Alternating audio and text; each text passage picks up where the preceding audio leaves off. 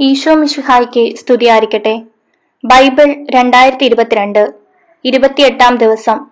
ഇന്ന് ജനുവരി ഇരുപത്തിയെട്ട്. എന്റെ പേര് ഐശ്വര്യ ആന്റണി. ഇന്നത്തെ വായന ബൈബിളിലെ മൂന്നാമത്തെ പുസ്തകമായ ലേവ്യരിൽ നിന്നും അധ്യായങ്ങൾ ആറ് മുതൽ എട്ട് വരെയാണ്. ഇന്നത്തെ വായന എല്ലാ കുടുംബങ്ങൾക്കും വേണ്ടി സമർപ്പിക്കുന്നു. ലേവ്യരുടെ പുസ്തകം അധ്യായം ആറ്. കർത്താവ് മോശിയോട് അരുൾ ചെയ്തു സൂക്ഷിക്കാൻ ഏൽപ്പിച്ചതോ ഈടുവെച്ചതോ ആയ വസ്തു തിരിച്ചു കൊടുക്കാതെയും കവർച്ച ചെയ്തും അയ്യൽക്കാരനെ വഞ്ചിക്കുക പീഡിപ്പിക്കുക കാണാതെ പോയത് കണ്ടുകിട്ടിയിട്ടും ആ കാര്യം നിഷേധിച്ച് കള്ളസത്യം ചെയ്യുക എന്നിങ്ങനെയുമുള്ള പാപങ്ങളിൽ ഏതെങ്കിലും ഒന്ന് പ്രവർത്തിച്ച് കർത്താവിനോട് അവിശ്വസ്തത കാണിക്കുന്നവൻ കുറ്റക്കാരനായിരിക്കും. ഒരുവൻ ഇങ്ങനെ പാപം ചെയ്ത് കുറ്റക്കാരനായാൽ അവൻ കവർച്ച കൊണ്ടോ മർദ്ദനത്തിലൂടെയോ കൈവശപ്പെടുത്തിയതും സൂക്ഷിക്കാൻ ഏൽപ്പിക്കപ്പെട്ടതും കാണാതെ പോയി കണ്ടുകിട്ടിയതും കള്ളസത്യം ചെയ്ത് നേടിയതും എല്ലാം വിലയുടെ അഞ്ചിൽ ഒരു ഭാഗം കൂട്ടിച്ചേർത്ത് പ്രായശ്ചിത്ത ബലിയുടെ ദിവസം ഉടമസ്ഥന് തിരിച്ചു കൊടുക്കണം. കൂടാതെ പ്രായശ്ചിത്ത ബലിക്കുള്ള ചെലവനുസരിച്ച് നീ നിശ്ചയിക്കുന്ന വില വരുന്ന ഊനമറ്റ ഒരു മുട്ടാടിനെ ആട്ടിൻപറ്റത്തിൽ നിന്ന് കർത്താവിന് പ്രായശ്ചിത്ത ബലിയായി പുരോഹിതന്റെ അടുക്കൽ കൊണ്ടുവരണം. പുരോഹിതൻ കർത്താവിന്റെ മുൻപിൽ അവനു വേണ്ടി പാപപരിഹാരം ചെയ്യണം. അപ്പോൾ അവൻ ചെയ്ത ഏത് കുറ്റത്തിൽ നിന്നും അവൻ മോചനം ലഭിക്കും. നിരന്തര ദഹന ബലി. കർത്താവ് മോശയോട് അരുൾ ചെയ്തു. അഹരോനോടും അവന്റെ പുത്രന്മാരോടും ഇപ്രകാരം കൽപ്പിക്കുക. ദഹനബലിക്കുള്ള നിയമം ഇതാണ്. ബലിവസ്തു ബലിപീഠത്തിന്മേലുള്ള അഗ്നികുണ്ടത്തിൽ രാത്രി മുഴുവൻ പ്രഭാതം വരെ വെച്ചിരിക്കണം. ബലിപീഠത്തിലെ അഗ്നി തുടരെ കത്തിക്കൊണ്ടിരിക്കുകയും വേണം. പുരോഹിതൻ ചണം കൊണ്ടുള്ള വസ്ത്രവും കാൽച്ചട്ടയും ധരിക്കണം. കാഴ്ചവസ്തു അഗ്നിയിൽ ദഹിപ്പിച്ചുണ്ടായ ചാരം ബലിപീഠത്തിൽ നിന്ന് ശേഖരിച്ച് അതിന്റെ ഒരു വശത്തിടണം. അതിനുശേഷം വസ്ത്രം മാറി വേറെ വസ്ത്രം ധരിച്ച് ചാരം പാളയത്തിന് വെളിയിൽ ശുചിയായ സ്ഥലത്തേക്ക് കൊണ്ടുപോകണം. ബലിപീഠത്തിലെ അഗ്നി കത്തിക്കൊണ്ടിരിക്കണം. അത് കെട്ടുപോകരുത്. ദിവസവും രാവിലെ പുരോഹിതൻ അതിൽ വിറക് അടുക്കുകയും അതിന്മേൽ ദഹനബലി വസ്തു ക്രമത്തിൽ നിരത്തുകയും സമാധാന ബലിക്കായുള്ള മേധസ് ദഹിപ്പിക്കുകയും വേണം. ബലിപീഠത്തിലെ അഗ്നി നിരന്തരം കത്തിക്കൊണ്ടിരിക്കണം. അത് കെട്ടുപോകരുത്. ധാന്യബലി. ധാന്യബലിയുടെ നിയമം ഇതാണ്. അത് അഹറോന്റെ പുത്രന്മാർ കർത്താവിന്റെ സന്നിധിയിൽ ബലിപീഠത്തിന് മുൻപിൽ അർപ്പിക്കണം. പുരോഹിതൻ ധാന്യബലിക്കുള്ള നേരിയ മാവിൽ നിന്ന് ഒരു കൈ മാവും അതിനുള്ള എണ്ണയും കുന്തിരുക്കം മുഴുവനും എടുത്ത് സ്മരണാംശമായി ബലിപീഠത്തിൽ വെച്ച് കർത്താവിന് പ്രീതികരമായ സൗരഭ്യമായി അർപ്പിക്കണം. ശേഷിക്കുന്നത് അഹറോനും പുത്രന്മാരും ഭക്ഷിക്കണം. വിശുദ്ധ സ്ഥലത്ത് വെച്ച് പുളിപ്പില്ലാത്ത അപ്പമുണ്ടാക്കി വേണം അത് ഭക്ഷിക്കാൻ. സമാഗമ കൂടാരത്തിന്റെ അങ്കണത്തിൽ വെച്ച് അവർ അത് ഭക്ഷിക്കണം. അത് പുളിപ്പ് ചേർത്ത് ചുടരുത്. എന്റെ ദഹനബലികളിൽ നിന്ന് അവരുടെ ഓഹരിയായി ഞാൻ അത് കൊടുത്തിരിക്കുന്നു പാപപരിഹാര ബലി പോലെയും പ്രായശ്ചിത്ത ബലി പോലെയും അത് ഏറ്റവും വിശുദ്ധമാണ്. അഹറോന്റെ പുത്രന്മാർക്കെല്ലാവർക്കും കർത്താവിന്റെ ദഹനബലിയിൽ നിന്ന് ഭക്ഷിക്കാം. തലമുറ തോറും എന്നും നിലനിൽക്കേണ്ട നിയമമാണിത്. അവയെ സ്പർശിക്കുന്നവരെല്ലാം വിശുദ്ധരായി തീരും കർത്താവ് മോശയോട് അരുൾ ചെയ്തു. അഹറോനും അവന്റെ പുത്രന്മാരും അഭിഷേക ദിവസം കർത്താവിന് സമർപ്പിക്കേണ്ട ബലി ഇതാണ്.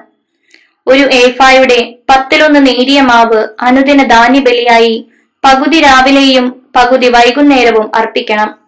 അത് എണ്ണ ചേർത്ത് വറച്ചട്ടിയിൽ ചുട്ടെടുക്കണം. അത് നന്നായി കുഴച്ച് ചുട്ട് കഷ്ണങ്ങളാക്കി ധാന്യബലി പോലെ കർത്താവിന് പ്രീതികരമായ സൗരഭ്യമായി അർപ്പിക്കണം. അഹറോന്റെ പുത്രന്മാരിൽ അവന്റെ പിന്തുടർച്ച അവകാശിയായി അഭിഷിക്തനായ പുരോഹിതൻ എന്നേക്കുമുള്ള നിയമപ്രകാരം അത് കർത്താവിന് സമർപ്പിക്കണം. അത് മുഴുവനും ദഹിപ്പിക്കണം. പുരോഹിതന്റെ ഓരോ ധാന്യബലിയും പൂർണമായി ദഹിപ്പിക്കണം. അത് ഭക്ഷിക്കാൻ പാടില്ല. പാപപരിഹാര ബലി കർത്താവ് മോശിയോട് അരുൾ ചെയ്തു. അഹറോനോടും പുത്രന്മാരോടും പറയുക പാപപരിഹാര ബലിയുടെ നിയമം ഇതാണ്. പാപപരിഹാര ബലിക്കുള്ള മൃഗത്തെ കർത്താവിന്റെ സന്നിധിയിൽ ദഹനബലി മൃഗത്തെ കൊല്ലുന്ന സ്ഥലത്ത് വെച്ച് തന്നെ കൊല്ലണം. അത് അതിവിശുദ്ധമാണ്. പാപപരിഹാര ബലിക്ക് അർപ്പിക്കുന്ന പുരോഹിതൻ അത് ഭക്ഷിക്കണം. സമാഗമ കൂടാരത്തിന്റെ അങ്കണത്തിൽ വിശുദ്ധ സ്ഥലത്ത് വെച്ച് വേണം ഭക്ഷിക്കുവാൻ. അതിന്റെ മാംസത്തിൽ തൊഴുന്നവരെല്ലാം വിശുദ്ധരായി തീരും അതിന്റെ രക്തം വസ്ത്രത്തിൽ തെറിച്ചു വീണാൽ ആ വസ്ത്രം വിശുദ്ധ സ്ഥലത്ത് വെച്ച് കഴുകണം. അത് പാകം ചെയ്ത മൺപാത്രം ഉടച്ചു കളയണം. ഓട്ടുപാത്രത്തിലാണ് പാകം ചെയ്യുന്നതെങ്കിൽ അത് നന്നായി തേച്ചു കഴുകണം. പുരോഹിത വംശത്തിൽപ്പെട്ട എല്ലാ പുരോഹിതന്മാർക്കും അത് ഭക്ഷിക്കാം. അത് അതിവിശുദ്ധമാണ്. എന്നാൽ വിശുദ്ധ സ്ഥലത്ത് വെച്ച് പാപപരിഹാര കർമ്മം നടത്താൻ ബലിമൃഗത്തിന്റെ രക്തം സമാഗമ കൂടാരത്തിലേക്ക് കൊണ്ടുവന്നിട്ടുണ്ടെങ്കിൽ ആ ബലിമൃഗത്തെ ഭക്ഷിക്കരുത്. അതിനെ അഗ്നിയിൽ ദഹിപ്പിക്കണം. അധ്യായം ഏഴ് പ്രായശ്ചിത്ത ബലി. അതിവിശുദ്ധമായ പ്രായശ്ചിത്ത ബലിക്കുള്ള നിയമമാണിത്. ദഹനബലിക്കുള്ള മൃഗത്തെ കൊല്ലുന്ന സ്ഥലത്ത് വെച്ച് തന്നെ പ്രായശ്ചിത്ത ബലിക്കുള്ള മൃഗത്തെയും കൊല്ലണം. അതിന്റെ രക്തം ബലിപീഠത്തിന് ചുറ്റും തളിക്കണം. അതിന്റെ മേധസ് മുഴുവനും ആന്തരിക അവയവങ്ങളിൽ പൊതിഞ്ഞിരിക്കുന്നതും അരക്കെട്ടിനോട് ചേർന്നുള്ള വൃക്കയിലുള്ളതും ഇരുവൃക്കകളും കൊഴുത്ത വാലും കരളിന്മേലുള്ള നെയ്വലയും എടുക്കണം.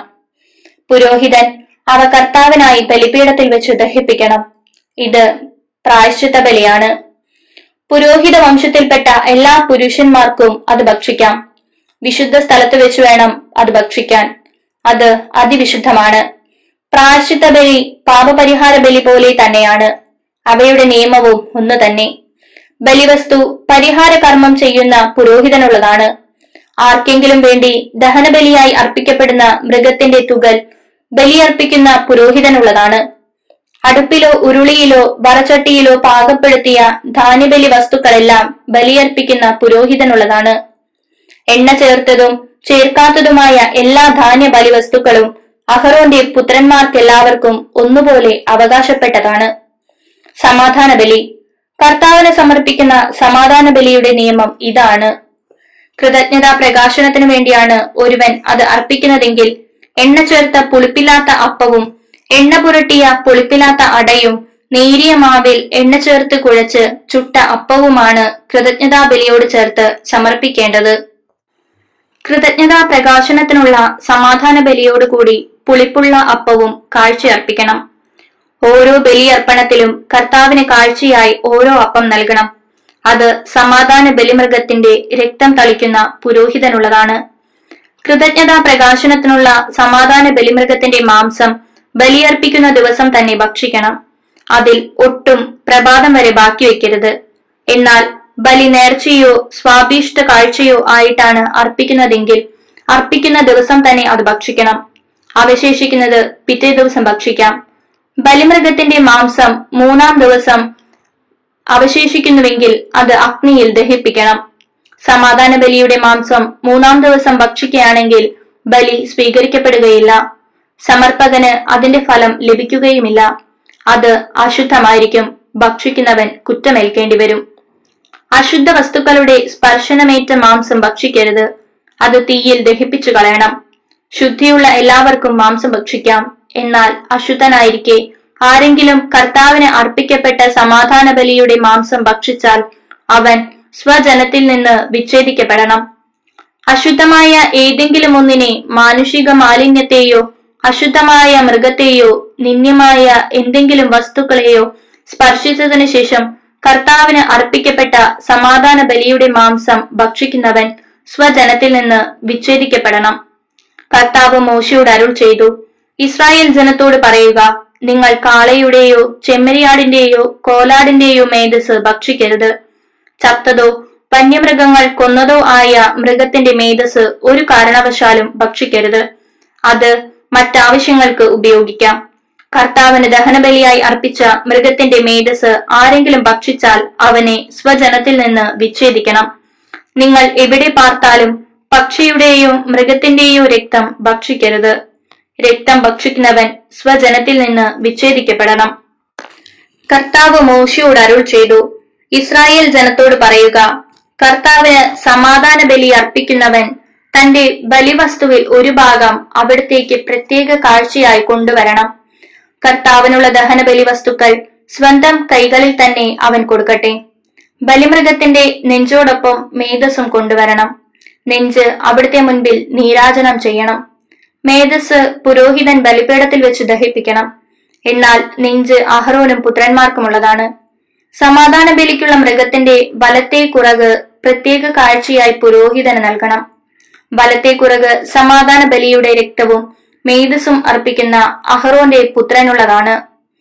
നീരാജനം ചെയ്ത നെഞ്ചും അർപ്പിച്ച കുറകും ഇസ്രായേൽ ജനത്തിൽ നിന്നുള്ള ശാശ്വത അവകാശമായി സമാധാന ബലിയിൽ നിന്ന് അഹറോനും പുത്രന്മാർക്കും ഞാൻ നൽകിയിരിക്കുന്നു.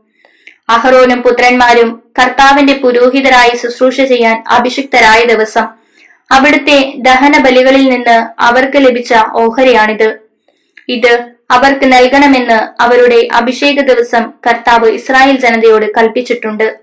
ഇത് തലമുറ തോറും അവരുടെ ശാശ്വത അവകാശമാണ് ദഹനബലി ധാന്യബലി പാപപരിഹാര ബലി പ്രായശ്ചിത്ത ബലി സമാധാന ബലി അഭിഷേകം എന്നിവ സംബന്ധിച്ചുള്ള നിയമമാണിത്. സീനായ് മരുഭൂമിയിൽ വെച്ച് തനിക്ക് ബലികൾ അർപ്പിക്കണമെന്ന് ഇസ്രായേൽക്കാരോട് കൽപ്പിച്ച നാളിലാണ് സീനായ് മലയിൽ വെച്ച് കർത്താവ് മോശയോട് ഇങ്ങനെ ആജ്ഞാപിച്ചത്. അധ്യായം എട്ട്. പുരോഹിതാഭിഷേകം. കർത്താവ് മോശയോട് അരുൾ ചെയ്തു വസ്ത്രങ്ങൾ അഭിഷേക തൈലം പാപപരിഹാര ബലിക്കുള്ള കാള രണ്ട് മുട്ടാടുകൾ ഒരു കട്ട പുളിപ്പില്ലാത്ത അപ്പം എന്നിവയോടുകൂടി അഹറോരം പുത്രന്മാരെയും കൊണ്ടുവരിക. സമാഗമ കൂടാരത്തിന്റെ വാതിൽക്കൽ സമൂഹത്തെ ഒന്നിച്ചു കൂട്ടുക. കർത്താവ് കൽപ്പിച്ചതുപോലെ മോശ ചെയ്തു. സമാഗമ കൂടാരത്തിന്റെ വാതിൽക്കൽ സമൂഹത്തെ ഒന്നിച്ചു കൂട്ടി. അപ്പോൾ മോശ സമൂഹത്തോട് പറഞ്ഞു ഇങ്ങനെ ചെയ്യണമെന്നാണ് കർത്താവ് കൽപ്പിച്ചത്. അനന്തരം മോശ അഹറോനെയും പുത്രന്മാരെയും മുൻപോട്ട് കൊണ്ടുവന്ന് അവരെ വെള്ളം കൊണ്ട് കഴുകി. അഹറോനെ കുപ്പായം അണിയിച്ച് അരപ്പട്ട കെട്ടി മേലങ്കി ധരിപ്പിച്ചു അതിനു മീതെ എഫോദ് അണിയിച്ചു. എഫോദിന്റെ വിശുദ്ധമായി നെയ്തെടുത്ത പട്ട അതിന്റെ അരയിൽ ചുറ്റി. പിന്നീട് ഉരസ്ത്രാണം ധരിപ്പിച്ചു. അതിൽ ഉറീമും തുമ്മീമും നിക്ഷേപിച്ചു. തലപ്പാവ് ധരിപ്പിച്ച് അതിന്റെ മുൻവശത്തായി കർത്താവ് കൽപ്പിച്ചിരിക്കുന്നത് പോലെ വിശുദ്ധീകരി കിരീടമായ പൊൻതകിട് ചാർത്തി.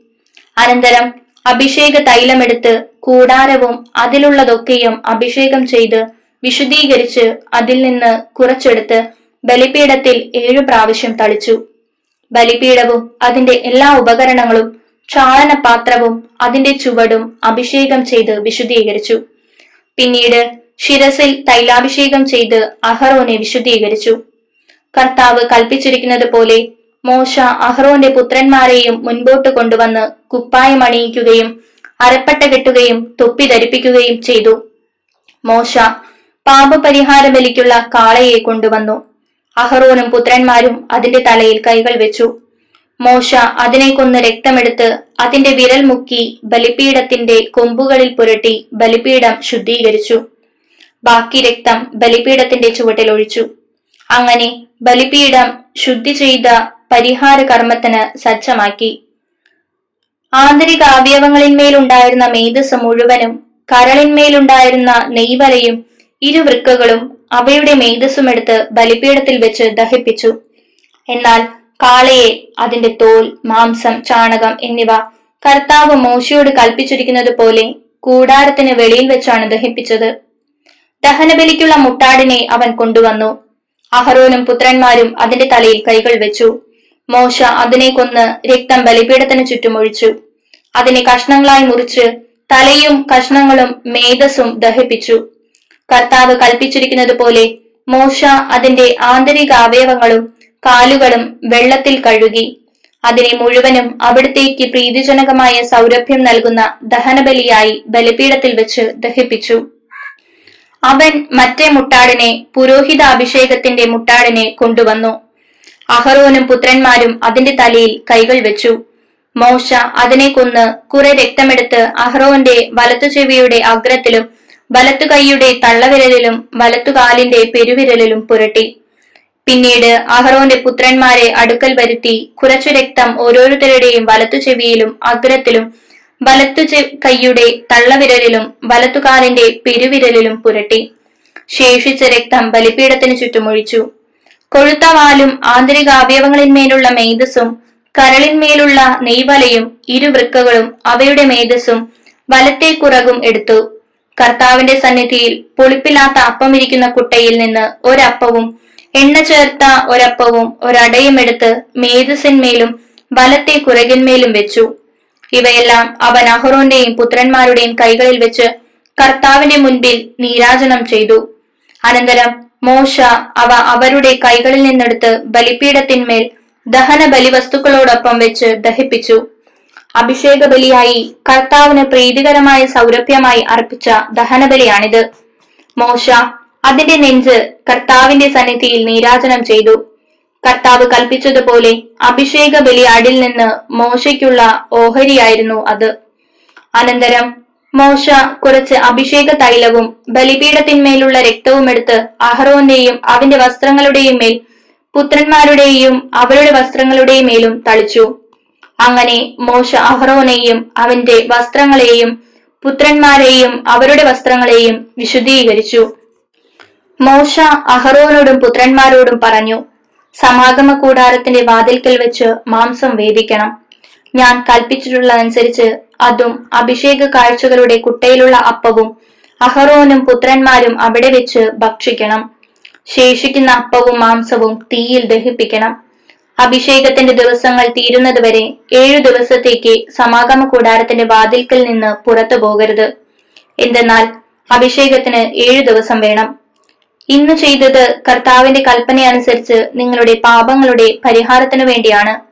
ആകയാൽ കർത്താവിന്റെ കൽപ്പനകൾ കാത്തുകൊണ്ട് ഏഴു ദിവസം രാവും പകലും നിങ്ങൾ സമാഗമ കൂടാരത്തിന്റെ വാതിൽക്കൽ കഴിയുവിൻ.